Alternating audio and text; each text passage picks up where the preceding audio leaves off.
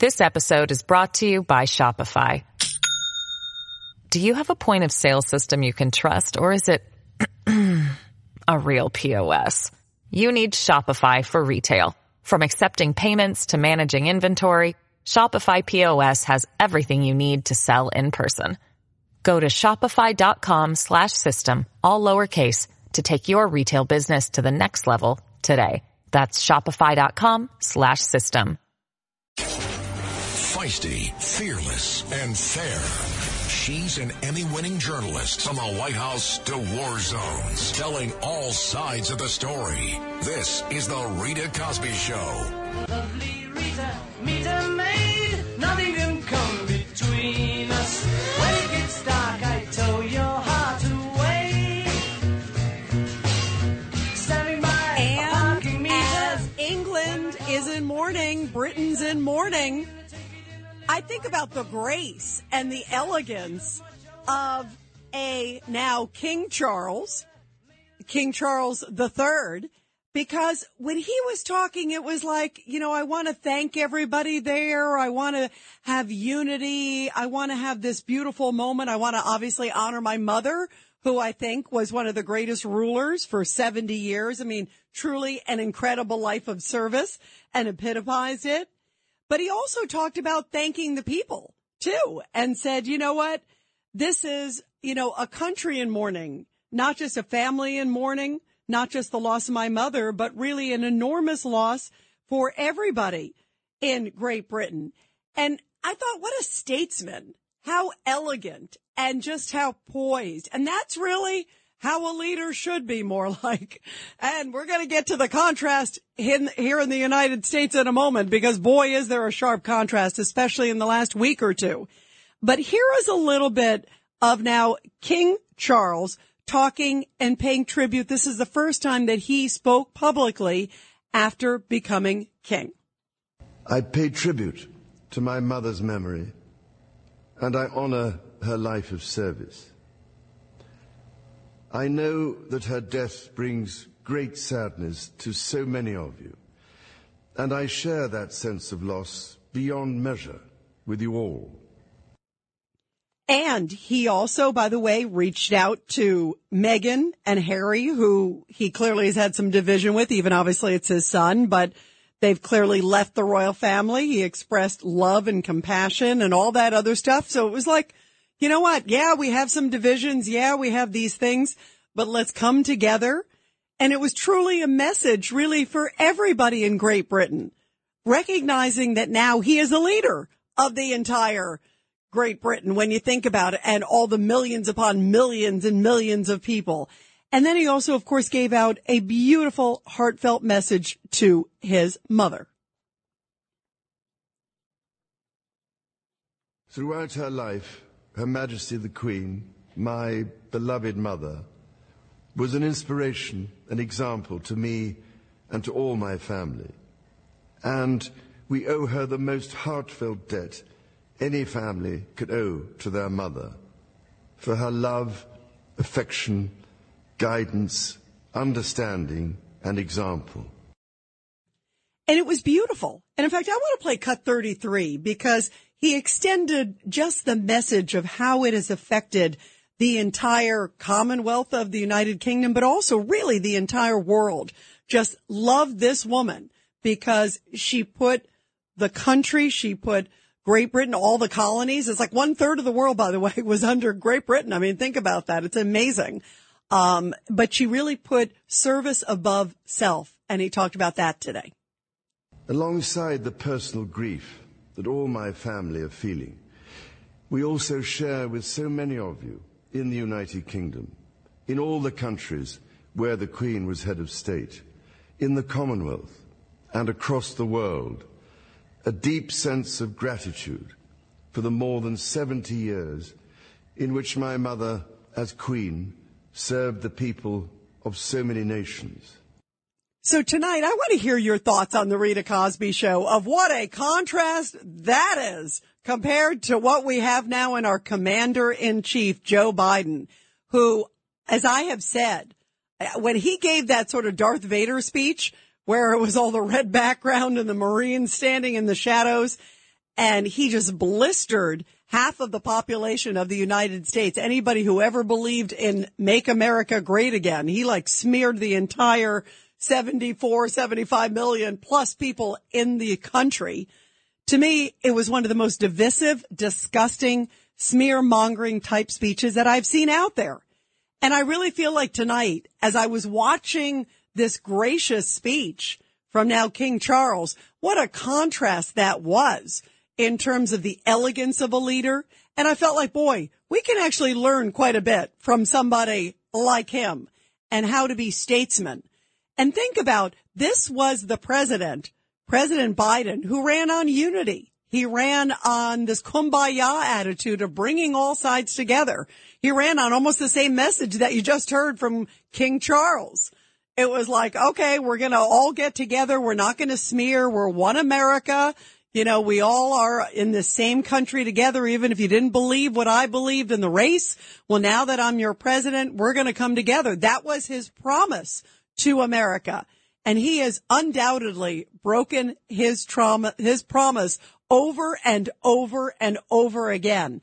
And I think the speech that he gave not too long ago, just in the last like week or so, is going to go down, I think, as one of the most divisive, disgusting, worst speeches I have ever seen a president give in history. It was nasty. It was divisive. It was smearing and it was just downright insulting. And I don't know how you ever even erase it. Like even if he came back now and you could tell he's kind of back, trying to backpedal just slightly now.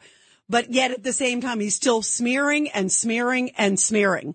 And there is no doubt that this is a concerted effort to now trash President Trump and anybody close to him. Anything that's MAGA, MAGA, MAGA, that is what this president is going to be riding on, at least up until the midterms. And probably should President Trump decide to run, and if he announces before the midterms or announces after the midterms, he's going to continue Biden bashing President Trump because he doesn't want us to talk about the border. He doesn't want us to talk about the economy. He doesn't want us to talk about crime. And that's why he is so focused on MAGA bad and Biden good. You know, it's like Democrat good. We care about you and MAGA orange man doesn't care and is a quote threat to democracy. To me, to actually call 74 million Americans a threat to the Constitution and to the democracy, I think is one of the lowest things I've ever seen. By the way, also the Lincoln Project in the last day or so has put out this ad where they basically said anybody who believes in President Trump is quote a sucker. President Trump is threatened to sue the Lincoln Project and others for that ad. Uh, but it's like, it is like, there's nothing off limits. And the Lincoln Project, by the way, is like this bunch of like sort of former Republicans or Republicans in name only, sort of Liz Cheney types. And they like smear and blister and do whatever they can against, they just hate President Trump and they do whatever they can, uh, underhanded or whatever or, or sleazy. It doesn't matter what they say. They just are like, let's just throw it up against the wall.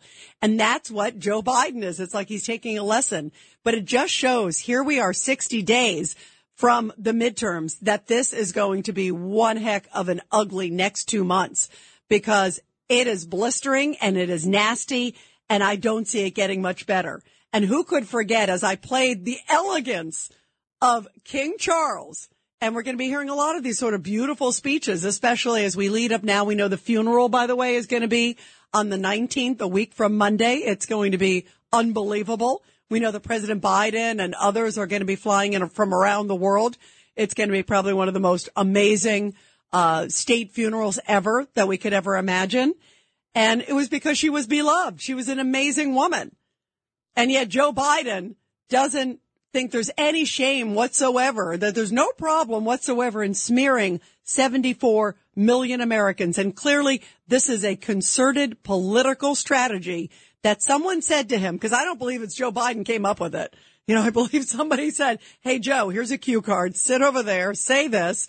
And it is clearly a concerted political strategy now as they're in the sort of like hind stretch. This is the lead up. This is like after Labor Day. It sort of like really goes into full swing that now this is going to be the way that they could maybe have some damage on the Republicans in the midterm. Remember, President Trump's not on the ballot in the midterms. This is Congress.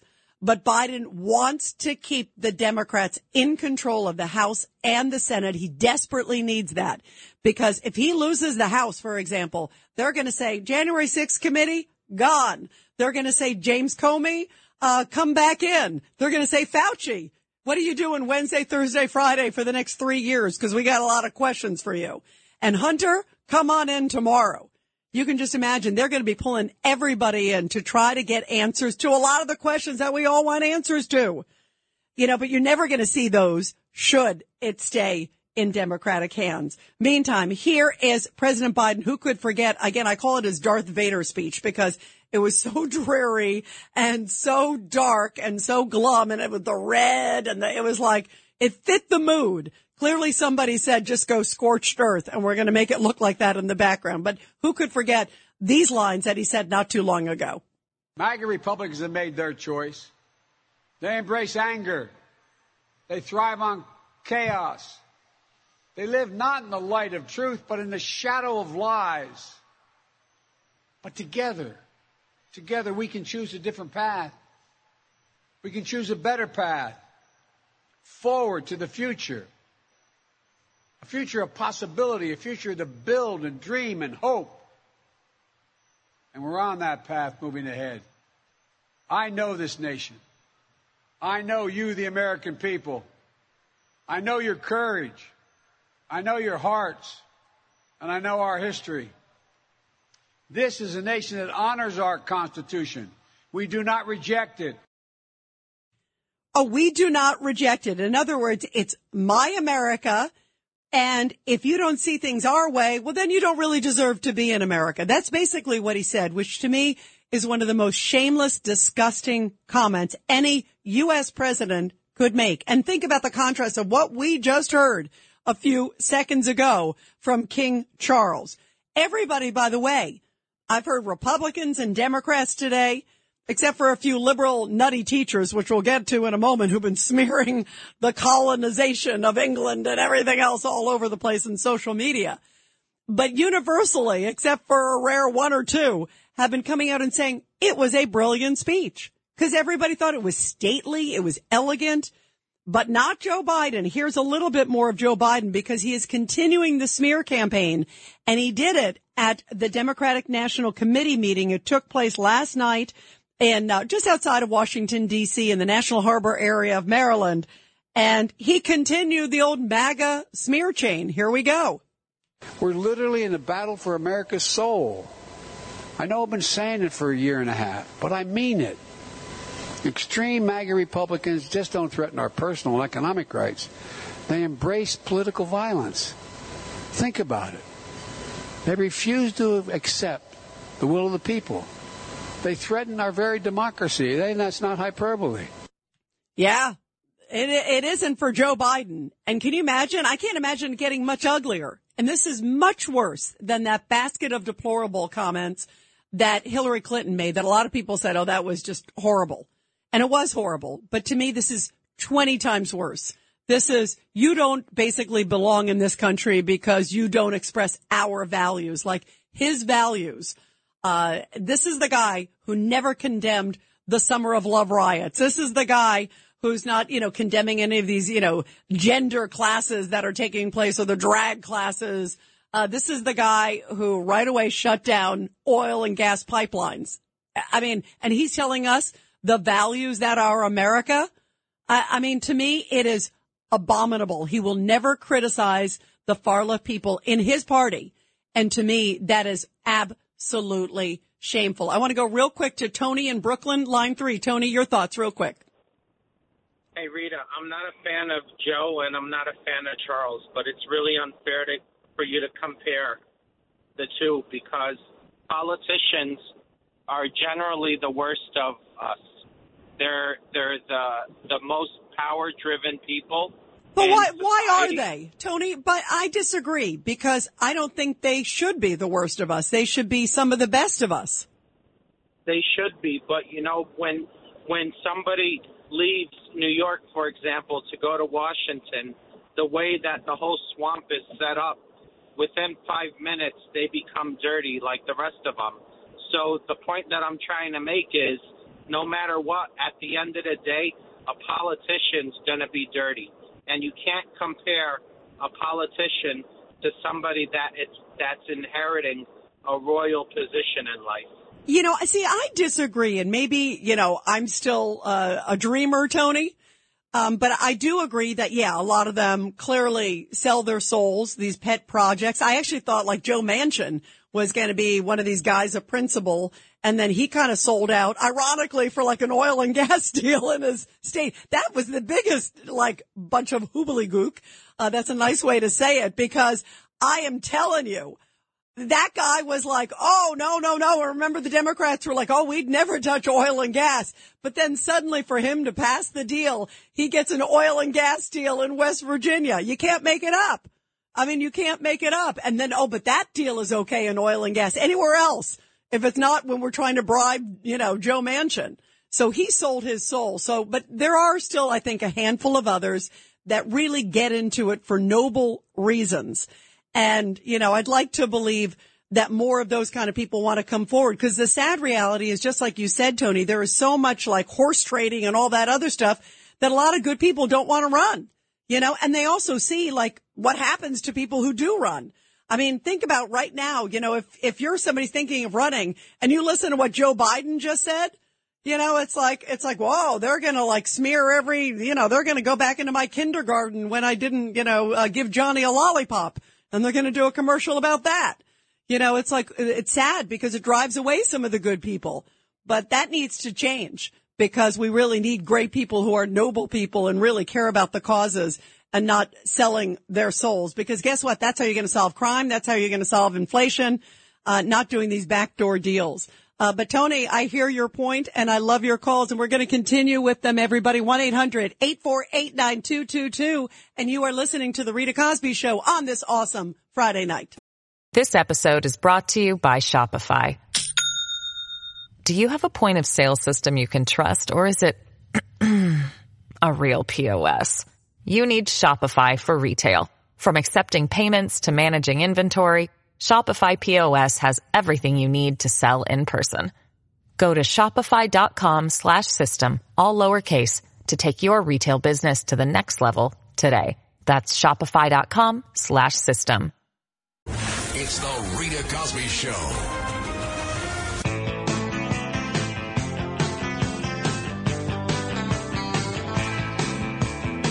And you are listening to the Rita Cosby Show on this Friday night. We are talking about some of the smearing rhetoric coming out of Joe Biden.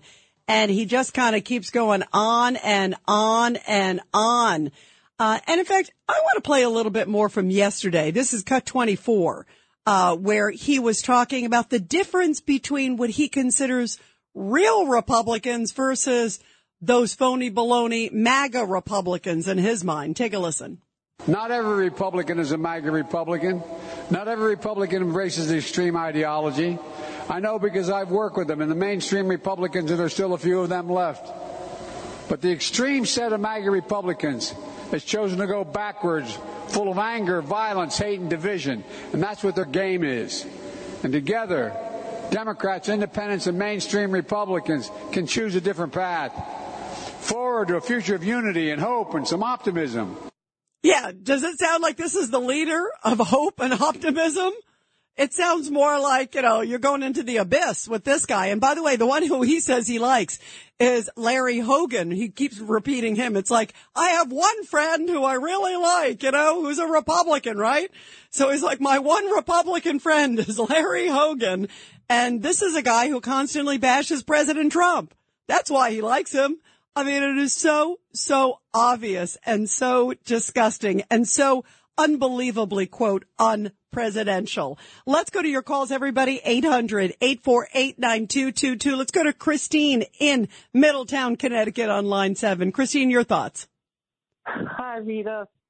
So if being a threat to democracy means me as a trans woman calling out gender ideology being taught in schools or calling Rachel Levine, the Assistant Secretary of Health, a child abuser for advocating minor age kids for medical transition or questioning the hundreds of millions of dollars stolen from us taxpayers for these never ending witch hunts of Donald Trump, that I'm guilty as charged. I'm a proud MAGA woman, and they will find out my power on election day, Rita. Enough is enough of this guy. By the way, you know what's interesting, Christine, because of your background, um, for you to be sharing that, that's really interesting. Um, uh, that you feel it's not appropriate for young people. By the way, I've had um, Caitlyn Jenner on the show a couple times. I, I know Caitlyn and like Caitlyn a lot, as I always love hearing from you too, Christine. And she feels the same way. She feels it's not appropriate for young kids. Um, and especially she talks about for young girls, like, you know, the, the fact that like young girls are competing now, um, you know, that it's not a fair playing field. There's so many issues. Is that how you feel real quick, Christine? Well, I was on a TV show in Connecticut talking about the same thing. I just, it makes no sense that you could pause a body. Um, puberty blockers are not reversible, and that damage, there's permanent damage for even hormone replacement therapy for a kid and they detransition a couple of years later. I, I, it's just so maddening. I, I will never, ever condone it. Well, Christine, thank you very much for the call. It's important to hear from you with your background too. And have a great, great Friday night. Always wonderful to get your calls. And everybody, we're going to continue with your calls. Everybody, 1-800-848-9222. It's the Rita Cosby Show. The Rita Cosby Show presents Back the Blue. And in tonight's Back the Blue segment, which we love doing here on the show every night and honoring our great men and women in blue and also their families. Uh, a story about no day is ever the same, especially if you are a school resource officer. This is a story coming from Warwick County, Indiana, where the Warwick County Sheriff's Office is praising one of their deputies for saving the life of a student. Deputy Matt Young is the school resource officer at Castle North Middle School. And officials say this week an eighth grade student had a grape lodged in his throat. The school's nurse, along with Deputy Young, sprang into action. Deputy Young immediately gave the student the Heimlich maneuver and was able to dislodge the grape after a little bit of time. They say that the student had a little bit of a sore throat and a bit of a bellyache, but thankfully he was able to return to the school the very next day.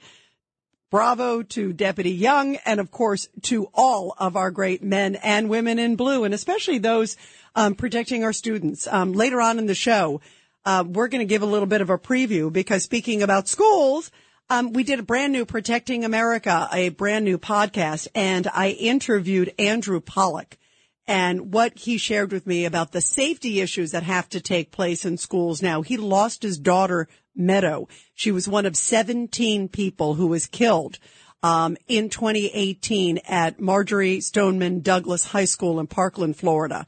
And this podcast is an unbelievably powerful discussion. I'm going to give you a preview in a couple minutes. Um, but when you hear what he had to say about the catastrophic failures that took place at the school that day where his daughter and more than a dozen others were killed, uh, students and teachers. And he says it is still happening every day in schools across this country, despite what happened in Uvalde and despite what's happened, uh, other shootings since. The lessons have still not been learned. And we're going to talk about some powerful messages that every parent, every student out there, everybody needs to hear um, about safety, and he has experienced it firsthand. So we're going to talk about that in a few minutes as well. Meantime, I also want to let you know that I am proudly supporting the Tunnels to Towers 5K walk run in New York City again this year. It is on Sunday, September 25th. And everybody, I need your help. So help us to remember those lost on 9-11. Again, of course, another remembrance coming up this Sunday. And as we retrace FDNY firefighter Stephen Siller's final footsteps together, the Tunnels to Towers Foundation is an incredible organization. I've known Frank Siller for decades and they do such amazing work to support our veterans and so many others. So here's what you do.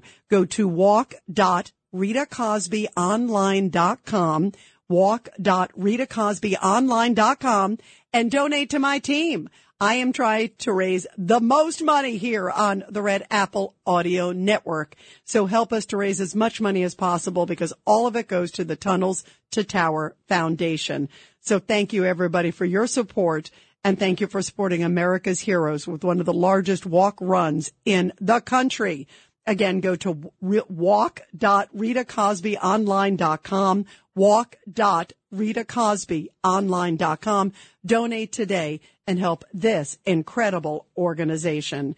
Well, we are talking about the big contrast that we clearly hear, at least I clearly hear, between King Charles and uh, King Joe Biden. First off, here is King Charles and listen to him because he's not happy with Harry, remember, and his wife Meghan, the American actress who left everything going on over there in the royal castle and came over to America and they've been trashing the royal family. But yet today, when he ascended to the throne, he was gracious. Take a listen to how he extended an olive branch.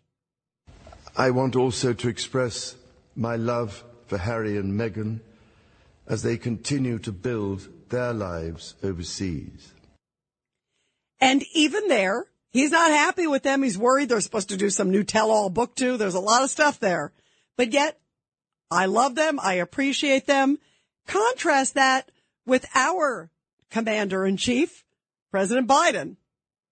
America's often made the greatest progress coming out of some of our darkest moments, like you're hearing that bullhorn. I believe we can and must do that again. And we are. MAGA Republicans look at America and see carnage and darkness and despair. They spread fear and lies, lies told for profit and power. But I see a different America, an America with an unlimited future. Really?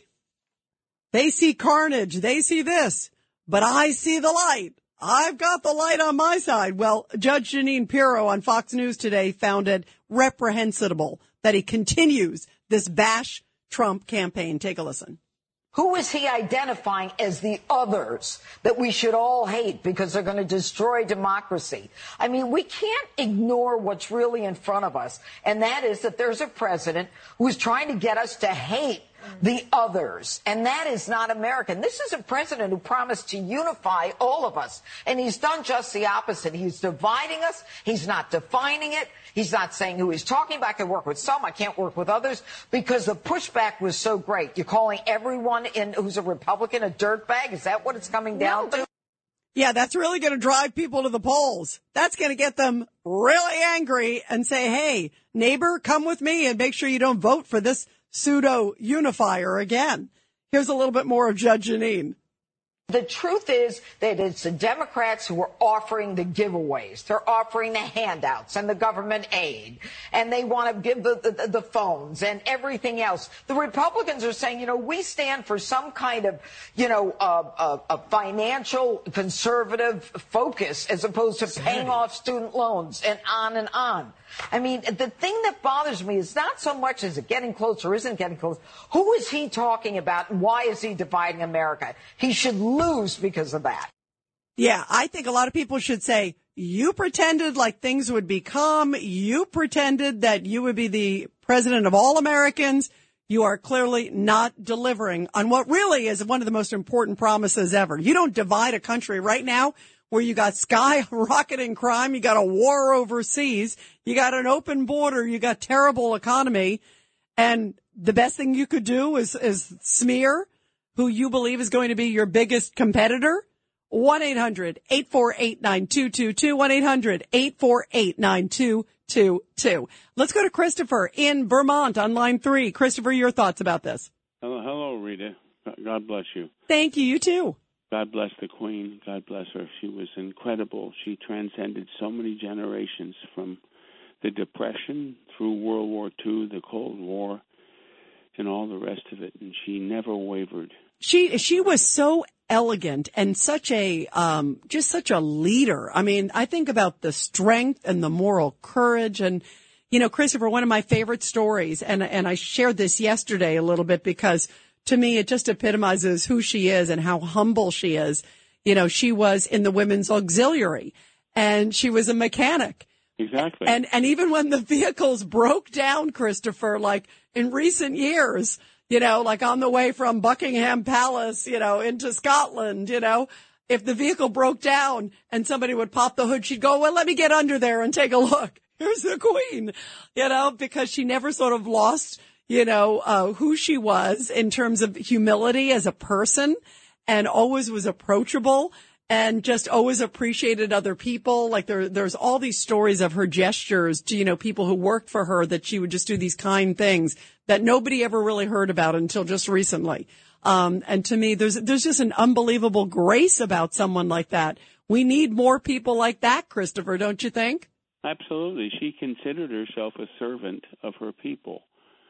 And my wife, Elizabeth, God bless her, she was uh, named Elizabeth, and uh, she was English, and she was a big fan of Queen Elizabeth. But, yeah. Uh, Beautiful, beautiful soul. And by the way, my parents met in England. My parents met in London, uh, right after the war, right after World War II. Everybody knows my father was Polish, uh, World War II. My mother's Danish.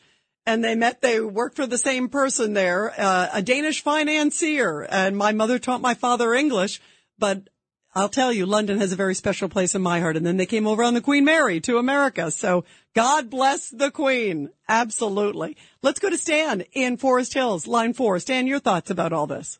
You know, when I look at Charles, I look at a doorman at the Waldorf. That's who I see, to be honest with you.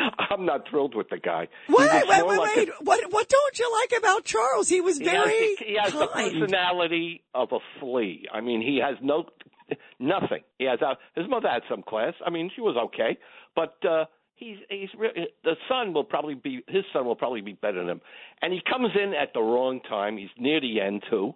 I, you know, guess what? He didn't really have a choice. I know, Stan, I know, you wa- I know. I mean, I mean, that's it. It's the waiting game, I But guess. but Stan, I thought his speech was great. I, I really did today. I, I sat there and I thought it had the right messages. It was a beautiful note to like the part of the family. Like everybody has somebody in the family that you don't, you know, crazy uncle or crazy nephew or whatever. And he and he did an olive branch to Harry and Meghan.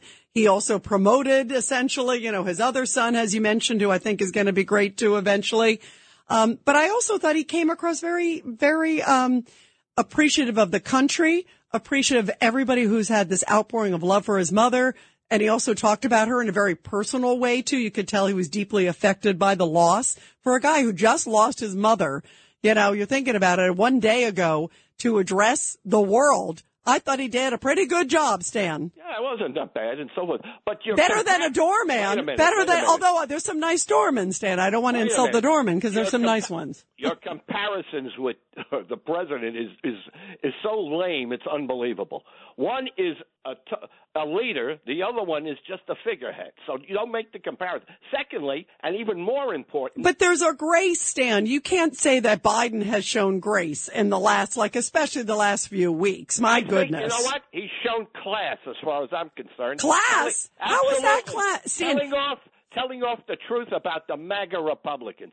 And here's the best Stan, part, it's cause you hate the MAGA Republicans. I can't but, stand but, Donald Trump. But The how is that, Republican how Party. is that class? You have a president who is bashing 74 million people saying, you guys are basically scum and I'm an American and I you basically remember, deserve I don't in a remember gutter. him saying calling them scum. Maybe you think they're scum, but I No, I, think I actually don't. I actually think they're very deeply loyal, patriotic Oh, yeah. Americans, but you By the think way, they don't Hitler deserve to be here, right? Is that where you're coming from? Yeah, Hitler had loyalty too. I mean, give, give me a break. You know, his people go for him simply because I would never Donald Trump. compare, I would never compare President Trump to Hitler. Hitler was a monster. Trump cared about this man country. to- he has the same personality. It's about me. It's always about oh, oh, me. so- hang on one second. So, Stan, you think that Joe Biden, you think that like there's nothing selfish or self-centered or disgusting or selling out to his political party? I mean, look at everything that he has done. He won't even condemn the riots. He's still on this like, let's get rid of oil. Meanwhile, they're going to be freezing. They're going to be like uh, clamoring their teeth and and looking over like a like fireplace, you know, a fire pit in in Europe, thanks to Joe Biden's oil policies. But boy, what a great guy he is, right, Stan? Listen to me. I'll tell you this. He made the comment that uh, you know there was the commercial about the uh, Abra- the Lincoln uh, Group and so forth doing that advertisement, calling them suckers. Yeah. Yeah, they are suckers. Look what happened. Steve Bannon with his phony. uh, charity raises $15 million for a wall that never was built and went in his pocket. And who indicts him?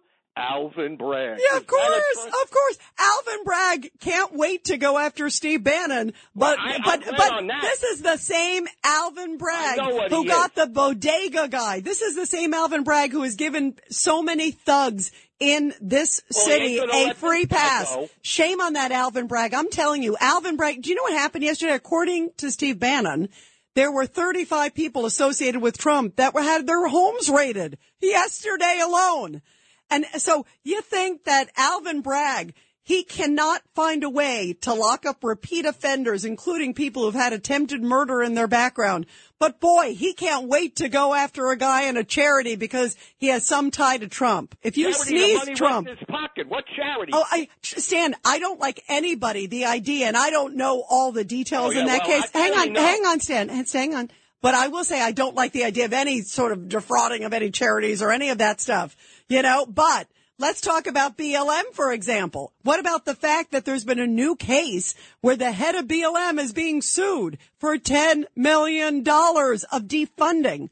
Where's- I, I never liked that organization anyway. So Stan, if you know what, Stan? You you never condemned the riots. You think why why didn't your president ever condemn What do you BLM? Why He's your president he's, too. Yeah, well, he he seems Trump to he seems to only like he seems to only allow half of Americans to live in his country. Well, you didn't say that. What are you making this? That up? what he along. said. That's exactly what he said, Stan, and that's why it's so offensive. I have no problem with people saying, I don't agree with you, but I don't agree with you, but I still appreciate you. I still appreciate your values. I still want to meet. Let's see what we can do. That's not what this president said. He said anybody who has ever been associated with MAGA is a threat to the republic. It was so bad that he had to try to backpedal it, but then he threw it against the wall again. It's like this guy can't even keep his slamming straight. He, he's got to read his cue cards a little better. But Stan, I love you and appreciate you. Have a great weekend, my friend. Go on. You do. Thank you. More calls after the break, everybody. 1-800-848-9222. Handling legal matters is stressful. So, let the law offices of Frank Bruno Jr. provide you with the insightful counsel you deserve. The law offices of Frank Bruno Jr. has successfully handled thousands of cases for 25 plus years. They focus on elder law and estate planning, but are equipped to navigate you through all stages of family law and divorce to real estate law and probate. The law offices of Frank Bruno. Call 718-418-5000 or visit them at frankbrunolaw.com. That's frankbrunolaw.com. Frank Bruno. He's your numero uno. It's the Rita Cosby Show.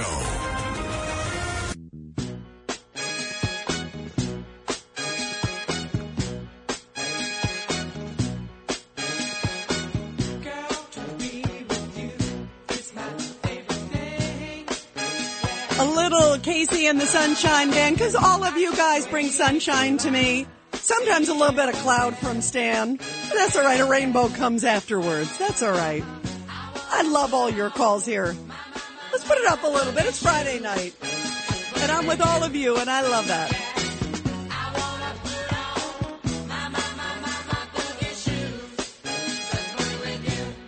And Joe Biden is doing verbal gymnastics. He's dancing around, not on the dance floor. Can you imagine him on the dance floor? It'd Be like, uh, uh, uh, where's the band? Where's the floor? Where's the bathroom? But he is definitely throwing a lot of shade at Trump supporters. And a lot of people are wondering, is this going to work? This strategy that he clearly is on a concerted effort to smag, uh, to smash all 74 million MAGA supporters. Uh, he keeps going on and on and on. It's like he's doubling, tripling, quadrupling down. Well, here is Sean Duffy, former congressman. He was on the five on Fox News today and he said there's a problem with this because elections are really won in the middle. You know, primaries are won by usually the, like the, if you want to call it the diehards on both sides. You know, the Republicans, the diehard Republicans come out, of course, diehard Democrats. So then you see when they get to the general election, people try to kind of be a little more kumbaya and they'll try to cross over. How is this crossing over? This like uh, Darth Vader approach that he's taking. And Sean Duffy said that this is not going to be, he believes, a winning strategy for the midterms for Democrats. Take a listen. I don't think this is going to work with the American people. Um, you got to win the middle. And when you go so hard against Donald Trump and his supporters, I think a lot of people in the middle don't like that. And Jessica Tarlov, though, Democratic strategist who was also on the five, said she thinks it's already making a dent and that it is working. Listen to this. In terms of the strategy, though, I thought it was interesting. Reuters has a, no, a, new poll out that says 58% of Americans think that the Make America Great Again movement is threatening our democratic foundations, and that includes 25% of Republicans. So if you look at the numbers of Republicans that Joe Biden needs to pick off, 25% would be just fine. You can win like that with all of your Democrats and with independents, the left leaning ones, and a lot of the right leaning ones. So is that an appealing message? Well, Greg Gutfeld said, Nobody likes this sort of like dark end of the world approach that Joe Biden is doing, that he thinks it's just going to drive people away. Take a listen. The reason why that poll is, is, is showing this is it's showing that fear is effective right? And and that's what this is about. They're creating fear of this kind of like phantom MAGA terror group. The Republicans can't let this succeed because this again is another example of Joe's pretend moderation, right? It, and this isn't America's fault. Joe's really good at playing middle of the road, and the media happily promotes the ruse. It's basically it's pure bait and switch. It happened before and after with the election. It's like being told you're going to swim against a biological female, and it turns out it's Lia Thomas. You know, he's the Lia Thomas of presidents. He's the Lia Thomas of presidents. 1-800-848-9222. Let's go to Jerry in Chicago. Jerry, your thoughts. Hi, Rita. Thank you for taking my call. Can you hear me? Absolutely. Go ahead. Okay. Okay.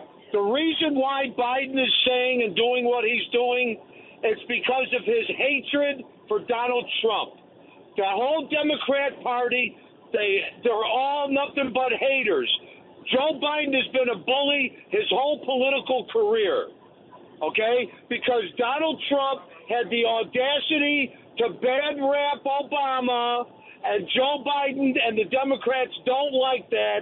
So this is all hatred. He's spewing nothing but hatred. See, I contend though also, Jared, that I think Joe Biden is worried for a lot of reasons, and he should be. I mean, his son we know is being investigated. It's just tax issues right now. But there's so much stuff that kind of keeps coming out. And we're learning from also that the FBI, according to Mark Zuckerberg of Facebook, remember, like suppressed the story. So, you know, there's, there's so many of these things that are now finding the sort of like web between FBI and social media and, and the way that they suppress the story basically did a blackout causing nobody to really see that New York Post story before. And you know, James Comer, who is on, would probably be probably head of the Intel committee and most likely an oversight committee if, uh, the Republicans go in the House. He's basically said day one, it's Hunter Biden. So Joe Biden, it's like, uh oh, uh oh, we don't want that to happen. So I think he's really worried about that because Trump has already said, Hunter, Hunter, Hunter. Remember he brought it up in the debate and the media gave it a pass. It was like, oh, don't worry about that. And Joe Biden was like, don't worry about that. That was the biggest mistake, I think, when that moderator just kind of let it pass through. That was shameful. And that will not happen if Republicans get at least the House. Uh, let's go to Anthony real quick, line three. Anthony, your thoughts.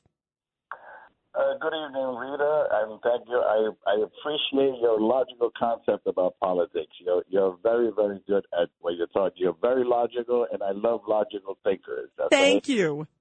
Right now, you see, my point. First of all, I feel bad for uh, all the young men that lost their lives for this country, you know, around the world. And second of all, absolutely, we're not having anything goes kind of government like Biden is uh, pretending uh, to be this and to be that, and anything kind of and anything goes kind of government does not work. Wherever you have people, you need law and order. And Absolutely. And by the way, Anthony, I agree with you. Law and order to me is 1000% the most important issue. Obviously that and the economy, they kind of go hand in hand in many ways, but that is key. It's the Rita Cosby Show.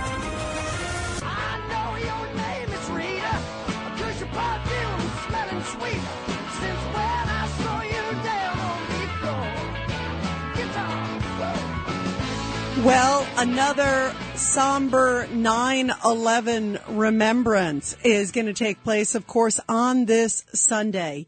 And every time I think about 9 11, we all know sort of where we were. Many of us lost friends. I've talked about how I lost uh, Barbara Olson. I knew Barbara. She was on the plane that slammed into the Pentagon. Knew Barbara very well. Um, and so these moments hit so close to home. And I think about also the leadership. You know, I think there's so many memories there. Um, I think about, you know, President George W. Bush standing there on the rubble at ground zero saying, you know, they're all going to hear us soon, you know, and everybody cheering. And it was definitive. It was clear. And you knew that you had a president who meant business. And a lot of people have been talking in the last day or so as we are heading to now another 9-11 remembrance. It's 21 years. I can't believe it. It still feels like yesterday. I'm sure to many of you as it does to me. Um, and I was covering so much of that and so many of the angles and just my heart broke for the world, you know, and especially for us here in New York, but also, of course, Shanksville and Washington and so many of these just heartbreaking scenes that still feel like as if it was yesterday. The wounds are still so fresh. And so we heard from George Pataki, of course, uh, the former governor of New York. And he made a really powerful statement today. He was talking on the Cats uh, at Night show. And he said that he does not believe that this leadership, this current leadership, our current commander in chief, and this is where things get really serious, could handle something like what happened at 9-11 or a serious, serious threat. And it wasn't like a political statement. It was a personal reflection of somebody who was there firsthand. And a number of other people have echoed that. And this comes on the heels where we got a skyrocketing open border. It's like leaking like a sieve, which breaks my heart because that is a major national security threat. You think about all the issues that are happening because of Ukraine. Remember the president first said, Oh, a minor incursion. Come on in, Putin. Don't worry about it if it's a minor incursion. And so Putin went in. And so there's a lot of like, you know, bad folks out there that wish to do us harm. You got Iran. Uh, I mean, the list can go on and on and on. Uh, you know, Chinese are coming through the southern border too. They're bringing fentanyl. That's for sure. And so this is what Governor George Pataki had to say in terms of what he believes are the lack of abilities of Joe Biden should a crisis happen. Well, you know what I'm worried about now? That I mean, you were there, Rudy was there, Rudy Washington was there. I mean, uh, uh Vallone was there. Uh, who do we have now that can make those kind of decisions? Mm. Well, I don't even want to comment on that. Oh, silence! Than, There's silence in the room. Yeah. Yeah. Other, the only thing I would say is that uh, of all the horror of September 11th, the thing, the positive that came out of it, to the extent there was any positive, was the sense of unity. That we were all Americans. We weren't Republicans, Democrats, black, white. We were all Americans. We were all Americans. Uh, we had been, we were, uh, we were attacked, and we were going to stand together. And you look at our leadership today.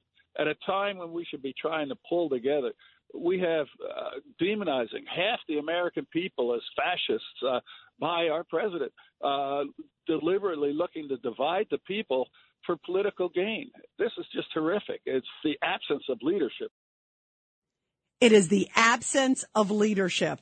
And especially when you think about what's happening now in the world, it is more pivotal than ever to make sure that you have somebody who you believe has a vision and really is putting national security first. I've contended, I really do think it's a dereliction of duty, what I've seen it going on at the southern border. The fact that our southern border is so wide open and they're not checking the criminal background of so many of the people there, to me, that is unbelievable. That to me is such a massive national and international security risk. It's outrageous. Well, last night here on the show, we talked to Rudy Giuliani, former New York City mayor, of course, during 9-11. And he also expressed just the unbelievable division that's in this country. And he doesn't think that America could kind of come together like it had right after 9-11. Remember how the whole country was united because we were all one America and all of America felt like we were under attack. This is what Rudy said to me last night. I, I feel, I think I feel worse this September 11 uh, not so much because of September 11, but because of I had thought that September 11, one of the great things about it was it brought us together as a nation and uh, showed how strong we are and how we can be together no matter what our differences are. And I'm now at a point where I don't know if September 11 happened again. If we could, the the divisions are fundamental now.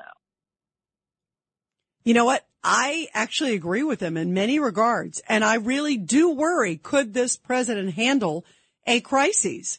He clearly hasn't been vetting people at the southern border, which is an enormous issue.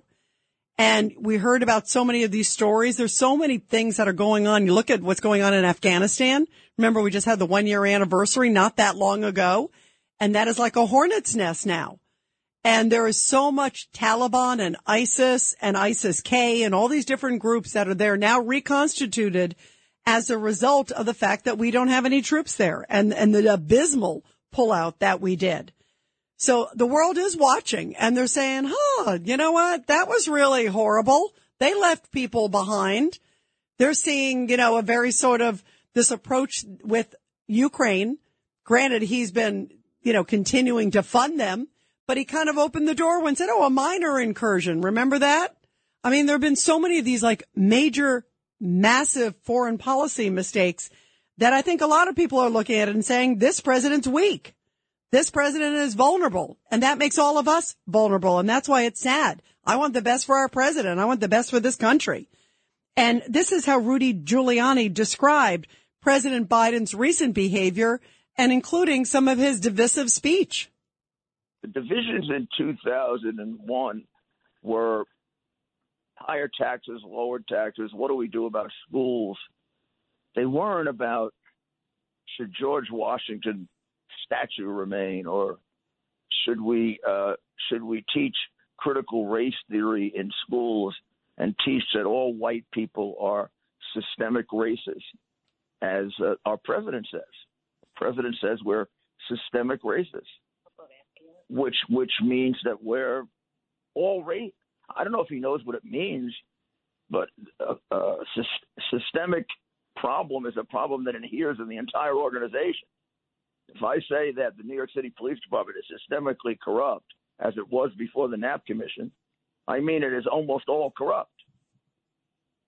Uh, he, I mean, we have fundamental hatreds that are being uh, and the last speech given by the president had to be the most frightening speech I've ever seen given by an American president. It's the closest thing to a speech given by a dictator. Closest thing to a speech given by a dictator. And I agree with Rudy Giuliani. I found it abysmal and so incredibly divisive. And especially at a time where there are so many threats, where we're thinking about it, of course, our vulnerabilities, uh, the also ability of terrorists who are reconstituting, as we are talking about at 9 11. You know, and remember, we were worried about the guys overstaying their visas back then. Right now, they just walk through the southern border. It's like, come on in. Uh, to me, that is a really scary premise. And in the middle of it all, we've got a president who is definitely divider in chief. Take a listen. This is what Rudy was talking about. We must be honest with each other and with ourselves. Too much of what's happening in our country today is not normal. Donald Trump and the MAGA Republicans represent an extremism that threatens the very foundations of our republic. Now, I want to be very clear, very clear up front. not every Republican, not even the majority of Republicans are MAGA Republicans. Not every Republican embraces their extreme ideology. I know because I've been able to work with these mainstream Republicans. But there's no question that the Republican Party today is dominated, driven, and intimidated by Donald Trump and the MAGA Republicans. And that is a threat to this country. That is a threat to this country. Like they are not welcome in this country. They are not Americans, according to Joe Biden, which is outrageous. And by the way, on the heels of this, Kathy Griffin, you remember her, the comedian who held up Trump's head Uh, it was that horrible, horrible thing. And then she got scolded for it and the whole to do. Well, she clearly hasn't stopped because the stand up comic threw herself into the fiery pits again of social media. She actually put out, I couldn't believe this, uh, put out a comment this week on social media saying, if you don't want a civil war, vote for Democrats in November. If you do want civil war, vote Republican, according to Kathy Griffin, who now is getting slammed by a lot of people, appropriately so. But how disgusting and how outrageous from someone who was holding the president's head, remember? She really learned a lesson. That was outrageous. And now this kind of rhetoric from Joe Biden gives people like her and others license to just say, okay, so if you want a civil war, vote Republican. If you don't, vote Democrats. I think she forgot about the riots of 2020 where 593 riots took place across America and police stations burned and people died. I, I mean, the hypocrisy is unbelievable. 1-800-848-9222. 1-800-848-9222. And you are listening to the Rita Cosby Show. Let's go to Monty in Indiana. Monty, your thoughts about all this? Well, I would like to uh, talk about Stan. I mean, anybody like him who uh, has so much willful ignorance to all the evil going on in the country, like and you're, you're referring to you're referring to our um, the former caller Stan who called a little bit ago, who loves Biden, thinks Biden walks on water. Right. Yeah, Joe the pedo, according to his son, uh, Hunter, who is definitely a criminal, and all that evidence is sitting there. But the gas prices, the inflation, everybody knows the election was stolen. And when you have people like Stan being willfully ignorant, it is supporting evil. And everybody's got to wake up to, hey, we're in a fight against evil. And that's the way I see it. What do you make, Monty, when you hear like people like Stan, who who thinks Joe Biden's a good guy, and you know, and and his mind, Orange Man bad. You know, it's like everything, anything that's Trump related, guilty. It doesn't even matter. You know what they do, jaywalking, guilty. You know, um, and then you've got this, you've got Kathy Griffin, this comedian who actually has the audacity, and you know, she's got a lot of followers. If you don't want a civil war, vote for Democrats in November. You know, I mean, are you kidding me? Like, like, and everything with them is January 6th, January 6th, January 6th. What's going to be interesting, Monty, is they're supposed to start with some of these January 6 hearings coming up again. So, uh, like, what a surprise. It's closer and closer to the midterm election days. November 8th is close. Gosh, let's push it as close as we can because everything that they talk about is what they feel was over the top on January 6th, but they never condemn the violence of the summer of 2020. They never condemn it. Like that's okay.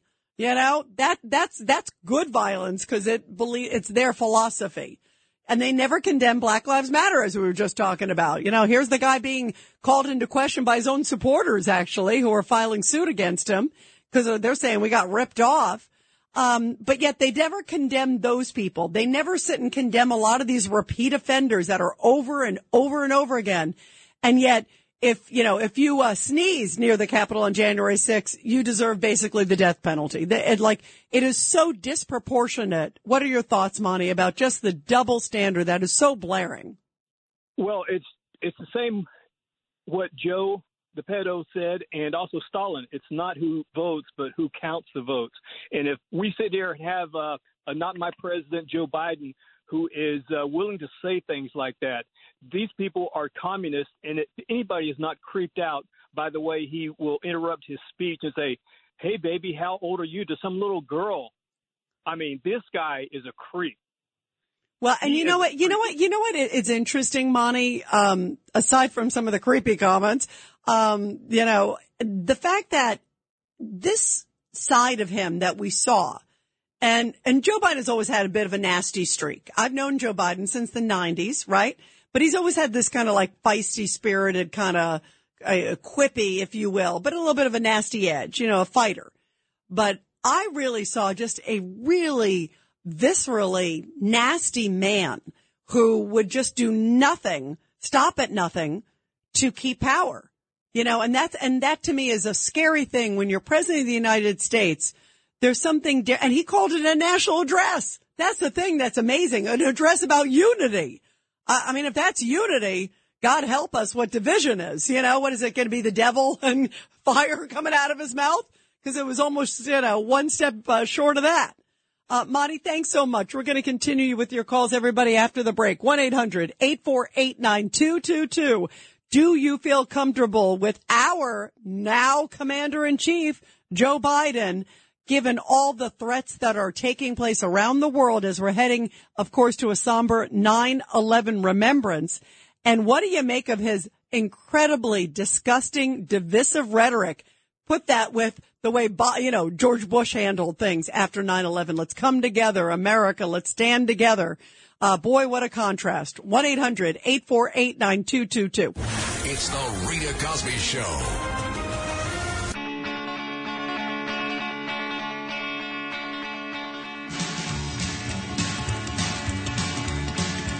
A little bit of Stray Cats. What about the Stray Cat strut, right? anyway, you are listening to the Rita Cosby Show. I love this one too. It's fun on a Friday night. But boy, Republicans are saying that when they hear Joe Biden blasting MAGA and he's continuing to do it, you know, he's going to do it all the way up until midterms at least. So expect it for the next two months. It's going to be MAGA, MAGA, MAGA, MAGA, MAGA bad. Uh, Sean Duffy says Joe Biden needs to look in the mirror at his own party. When Biden's talking about extreme ideology, you can't help but look at the Democrat Party today and say, listen, they're attacking the Second Amendment. They're attacking the First Amendment and freedom of speech. With they have open borders. They're uh, they're trying to transition kids, sterilize you know kids under 18. Um, they're advocates of partial birth abortion. They're promoting socialism. Those are the extreme sides of the Democrat Party. Where you, if you look at Republicans, they're again talking about the issues that they've talked about since the 1980s: lower taxes, less regulation, a Yeah. secure border, a strong military. Yeah, look in the mirror, guys. 1-800-848-9222. Uh, let's go to Bob, line two in Yonkers. Bob, your thoughts? Good evening, Rita. Um, you know, I thought the first responsibility of a president of the United States is to protect the American people from harm. This guy has failed. He should be charged with treason. Well, I, I've said, and I rarely use this phrase, but I, you know, I, I do feel in this case, the way that they have just had open borders and the fact he hasn't even visited the border, Bob, is shameful. You know, he's, he's sitting there spending all his time bashing MAGA. If he had spent, you know, 1% of that time going to the border and addressing it, and he thinks we're stupid, like, oh no, the border's secure, trust me. Oh, I never said defund the police. My party never said that. Trust me. It's like, we got the videotape. Um, so yeah, I agree with you. It is outrageous. And I think he's actually worried about that. And Republicans not only have suggested maybe something with him, they've also talked about, uh, Mayorkas, the good old uh, Homeland Security Secretary who doesn't, who's, you know, oh yeah, the border's secure. You know, that guy, that's the one who accused, remember the guys at the border of whipping the, uh, the, uh, the agents who were accused of whipping the migrants, the Haitians, and it turned out not to be true. And he never even apologized to them. So, you know, there's a lot of questions here, and that's why he is clinging to power any way he can. Let's go to Norm. Line three. Norm, your thoughts. Yeah, hi, Rita. Yeah, I mean, this administration and the Democrats in general thrive on cruelty, um, division, and cruelty. Um, today, I spent the day in City Hall with my friends, the firefighters, the cops, the city workers, and the teachers unfairly fired by a Democratic administration over the vaccine mandates. I saw many of my friends uh, and some of them Marines who were in the fire department literally crying or at that point over over uh, having to make a choice and the choice is that they're not working and um these democrats they the, the, I, I you know i don't know. With them might makes right. And uh, i don't know if anything was accomplished. I do appreciate that Gale Brewer and the city council had us in. But uh i don't see anything i don't know. I don't see anything accomplished. No, I agree. And you know what? They're spending so much time focusing on the whether to allow or not allow. And, look at the science now too. You know, I mean, herd immunity. I mean, there's so many different things that the fact that they're still continuing with this to me is really stunning. I mean, it really is. It, it's stunning and especially great people like the ones you talked about who have done so much to serve our communities and our country. Norm, thank you very much. We're going to continue after the break. It's the Rita Cosby Show. Show presents Support Our Heroes. And in tonight's Support Our Hero segment here on The Rita Cosby Show, where we honor our great military and their families, a beautiful tribute coming from Clanton, Alabama, where veterans Gordon Snelly, also George Walker Jr., and Herschel Smith were honored in receiving the Quilts of Valor during a special inaugural ceremony that took place on September 8th.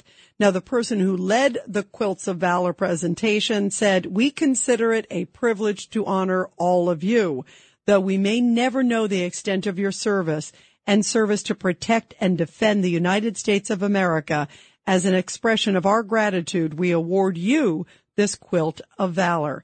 Now, the first person who was honored at the ceremony was veteran George Walker, who has 41 years of military service spanning from the years of the Korean conflict to the fall of the Berlin Wall. George Walker, now 91 years old, served as an officer in the U.S. Marine Corps from 1950 to 56, achieving the rank of captain, and then he served in the U.S. Army National Guard while he was principal at a local high school. And how beautiful to see all of these men, all of these heroes honored with a beautiful quilt and a message of appreciation from America for their great service. I love doing this every night here on the show because it's so important to appreciate that we have heroes among us here in our country and to say thank you to all of them. Well, this guy, as you mentioned, as I was just saying, George Walker uh, was a principal at a local high school. And I just did a brand new podcast. It is called Protecting America, a new episode of it. And this was so powerful and so emotional.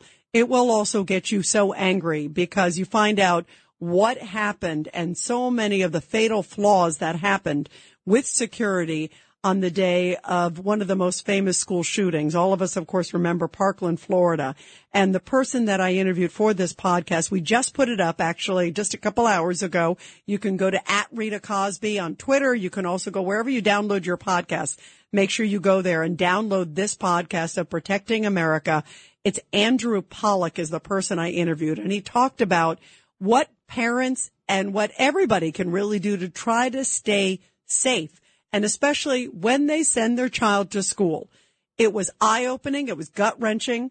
Uh, Andrew Pollock, whose daughter Meadow was among 17 people killed when a gunman opened fire at her high school, Marjory Stoneman Douglas High School in 2018 in Parkland, Florida. And listen to how the system really failed his daughter and so many others. Here's a little bit of an excerpt from our conversation. My heart breaks every time I think of Meadow. I can't even imagine what it is like for you as a father of this beautiful, courageous girl. Can you tell us, Andrew, because you have become such a powerful voice for protecting so many other school kids now, tell us about what happened that day, if you could. Oh, there was just so many red flags leading up to that day with the shooter. I never mentioned his name there's trials going on now. I really don't pay much attention to it. But that day, there were so many failures that I could tell your audience. One, the first failure that comes to my mind is if you could believe it, I don't know, a lot of people don't believe this, but an Uber driver, he called Uber, the shooter, and Uber picked him up with a rifle bag, not a duffel bag, a regular Cabela's rifle bag with an AR in it, and drove him right to the school and dropped him off and she didn't have a problem with it. You know, that was number one that went against my daughter and her luck that day. And then he proceeded to walk through an open gate at the school where protocol after Sandy Hook is a single point of entry and no gate should ever be unmanned or left open for people to walk through. So, you know, there's just so many things that parents need to focus and look at you can't just drop your child off out of school and think they're going to be safe and that it can't happen to you. Because you ask any parent that child was murdered in a school, they all of them will say they thought it couldn't happen. It happened recently in Uvalde. another open door. You know, these things are avoidable, Rita. These things are avoidable. And I want to play the other clip too about him because listen to what else he says happened. Uh, this is another clip where he says basically the laws just do not work. Take a listen. Are you obviously pushing very much for national standards because that seems like such a common sense, approachable item? Sure. You know what the problem is when it comes to school safety, Rita, is a lot of people on the left, as soon as there's any type of shooting, all they want to do is focus on the weapon that the shooter used. And when you do something like that, it really distracts from really finding out what really happened that led up to the shooting and where the failures were. You know, when you just focus on one thing, it's easy to just point the finger at the gun when there is a shooting. But how about look at the underlying issues that led up to it so you could actually make changes in society? You know, how many threats do these people make that they don't get arrested? You know, it's a crime when you threaten to shoot a school or when you threaten to shoot people and they don't get arrested. It's a big problem. My daughter's murderer in Florida, the police were at his house 45 times. He was never arrested. He punched his mother's teeth out. He threatened to rape a student, kill a student, shoot up the school, trespass at the school, never was arrested. Okay? And when you look at a lot of these shootings that go on in the country, a lot of these kids, or even not even kids, older, young men, they've had issues going back, you know, they have records. But if you don't enforce the laws that are in place that prevent people, violent, mentally ill people, from buying guns, no laws work. You know, the laws are in place to protect us, but when these individuals don't get arrested and have a background, the laws don't work. Absolutely. And that's why, despite all of the rhetoric that we're hearing from President Biden, I think so much of it and from other Democrats is a major deflection from what is the reality that crime is skyrocketing across this country. New York City, overall crime up 26%. Many other major cities facing the same kind of number. This is catastrophic. And yet they're not really talking about it. They're talking about President Trump. That's what they want us to be talking about is President Trump and MAGA as opposed to crime, economy, so many other things. And speaking of national security and major security issues, what about what's going on in the border? You know, in the last few days, we've had even more liberal politicians complaining that the migrants are getting shipped to their town. Like, oh gosh, we're dealing with a few hundred or a few thousand. Wake up to what they are dealing with every single day on the border, whether you're in Texas or Arizona. And this is the message that Congressman Brian Babin, Republican, had to say about the Democrats who are complaining, even though they say they're a sanctuary city, but when they come to their town, they don't like it.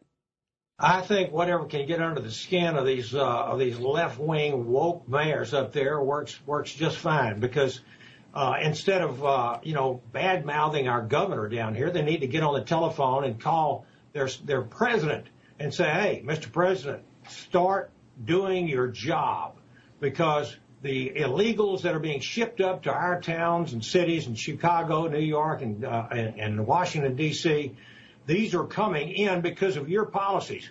It is not because of, of, of uh, Governor Abbott's uh, policies. It is because of what's happening at our border. It's an invasion, an absolute invasion, and national security. And, excuse me, border security is national security, and this Biden administration is a disgrace.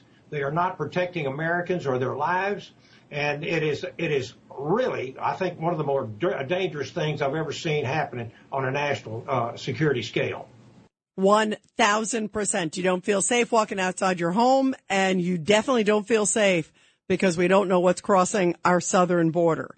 And also Congressman Babin just repeated some of these really stunning numbers of how much deadly fentanyl has come through and also those who are on the terrorist watch list. Take a listen. We've had over 150,000 a month come in for the last 17 months. We've we've we've uh, seized over five tons tons. That's over 10,000 pounds of fentanyl, uh, which has killed over 100,000 Americans every single year in the last couple of years. Uh, we've had We've had 66 terrorists on the terrorist watch list that have been, been nabbed. Four million have crossed the border there. See, it's just, it's incredible what is happening and the danger that they are placing uh, the American citizens in. And if you try to bring it up, or if you ship them to a different city outside of Texas, like some of the buses that have been coming from El Paso going into the windy city of Chicago, well, Mayor Lori Lightfoot there, who doesn't kind of go after the crime, doesn't condemn the open border. No, no, no. She calls basically Governor Abbott immoral and this other word. Take a listen. Governor Abbott's racist and xenophobic practices of expulsion have only amplified the challenges many of these migrants have experienced on their journey to find a safe place. The governor's actions are not just inhumane, they are unpatriotic. This cannot be who we are as Americans. We have to stand for a different and better set of principles.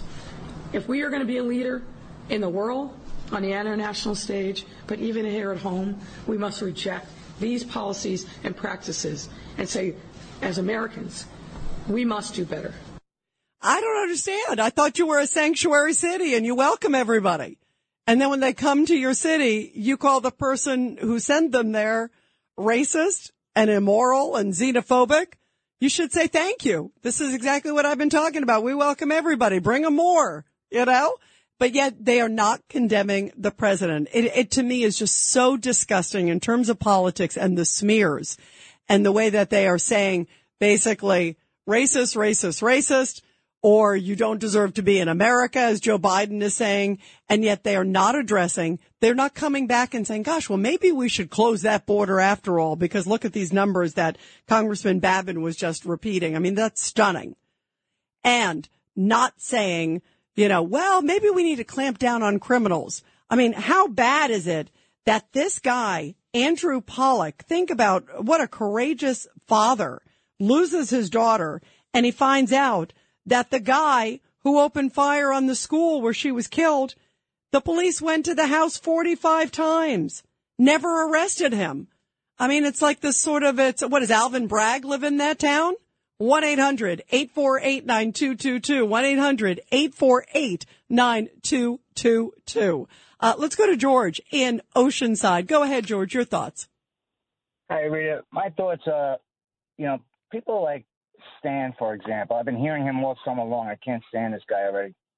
He's falling right into this trap where if you look at what really happened in Germany, it wasn't the Germans against the Jews. It was non-German, uh, non-Jewish Germans against Jewish Germans. Look at those ones over there. You're okay, but it's those, those that little group over there that they're a threat to this country. They're not loyal to this country. They're loyal to their rabbis only. They're their leaders. They're not. They have no loyalty to Germany. And the non-Jewish Germans went along with this. They eventually just kept went along with the whole, and our stands going along with the whole thing. It's not all Republicans; it's just those MAGA Republicans over there.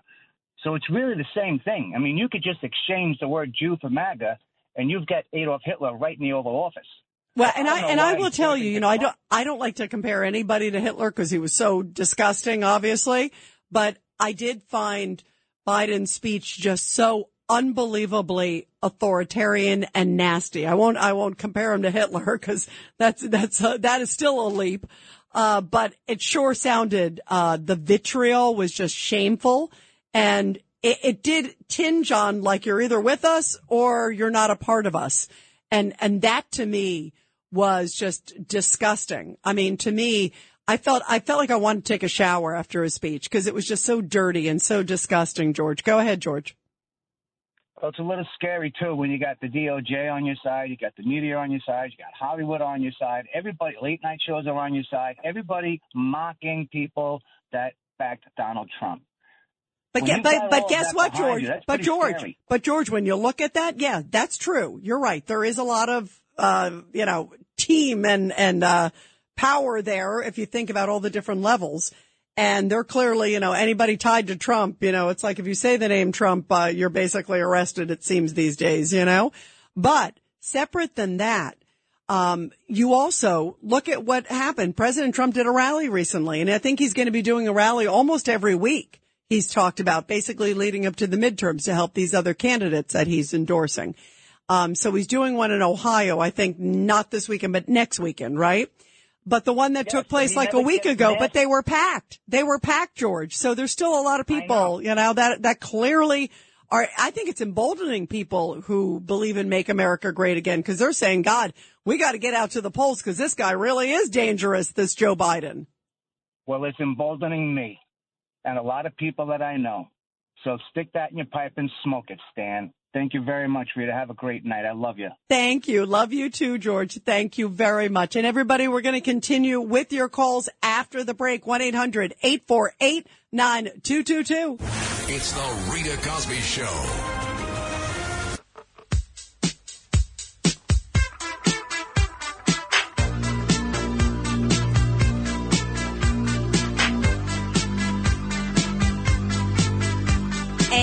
You are listening to the Rita Cosby Show. We are talking about the division here in America, and especially as we are heading to another 9-11 remembrance. Um, it's so important to remember that we are all Americans, but Joe Biden clearly made a major distinction, and he continues to do that. Either you're MAGA or you're an American, basically, is what he said. And he basically, he did come out and say that if you're MAGA, guess what? You are a quote threat to the Republic. And that kind of rhetoric, I think, is just so detrimental because guess what? Overseas, they see it too. And they kind of go, what's going on in the United States? They're like all over the place. What's going on with this president? He doesn't like these people. He, they see it as weakness. When America is not strong and bonded together, they see it as vulnerability. And that's not a good thing as we're heading to another 9-11 remembrance this Sunday. 1-800-848-9222. 1-800-848-9222. By the way, I was just looking at the list too of the names uh, that both the Trump and also the Biden team, the DOJ, submitted uh, for special masters. And it's interesting because they're going to review it. Uh, Trump has now, we just heard in the last few minutes, has till Monday, his team to reply to the DOJ wanting a stay on everything so they can keep looking at the documents. I don't think they should. I like the idea of a special master, a fair, impartial, impartial party. Uh, but one of the people on the list that's interesting on the DOJ side is someone who's been a special master before. And then one of the people that the Trump team submitted is somebody who has clearly national intelligence clearance. So it's interesting. So let's see where it goes. But we may know as early as Monday if indeed the brakes have to be put on on the investigation or if it continues because the DOJ is fighting this tooth and nail. And that just makes me wonder, why are they so desperate to try to not have a third party engaged? It, it just begs the question. It's like everything again is like, well, you know, if it's Donald Trump, we can handle it. We can do this. They want to take control of it. And we've clearly seen a lot of politics involved of late. And with this rhetoric that we've seen from this president, I think all of these things just make it imperative that a third party, an independent party looks at everything. 1-800-848-9222. 1-800-848-9222. Let's go to Anthony in Virginia, line four. Anthony, your thoughts about where things are headed. Well, uh, for one thing, I would never spit in Biden's direction.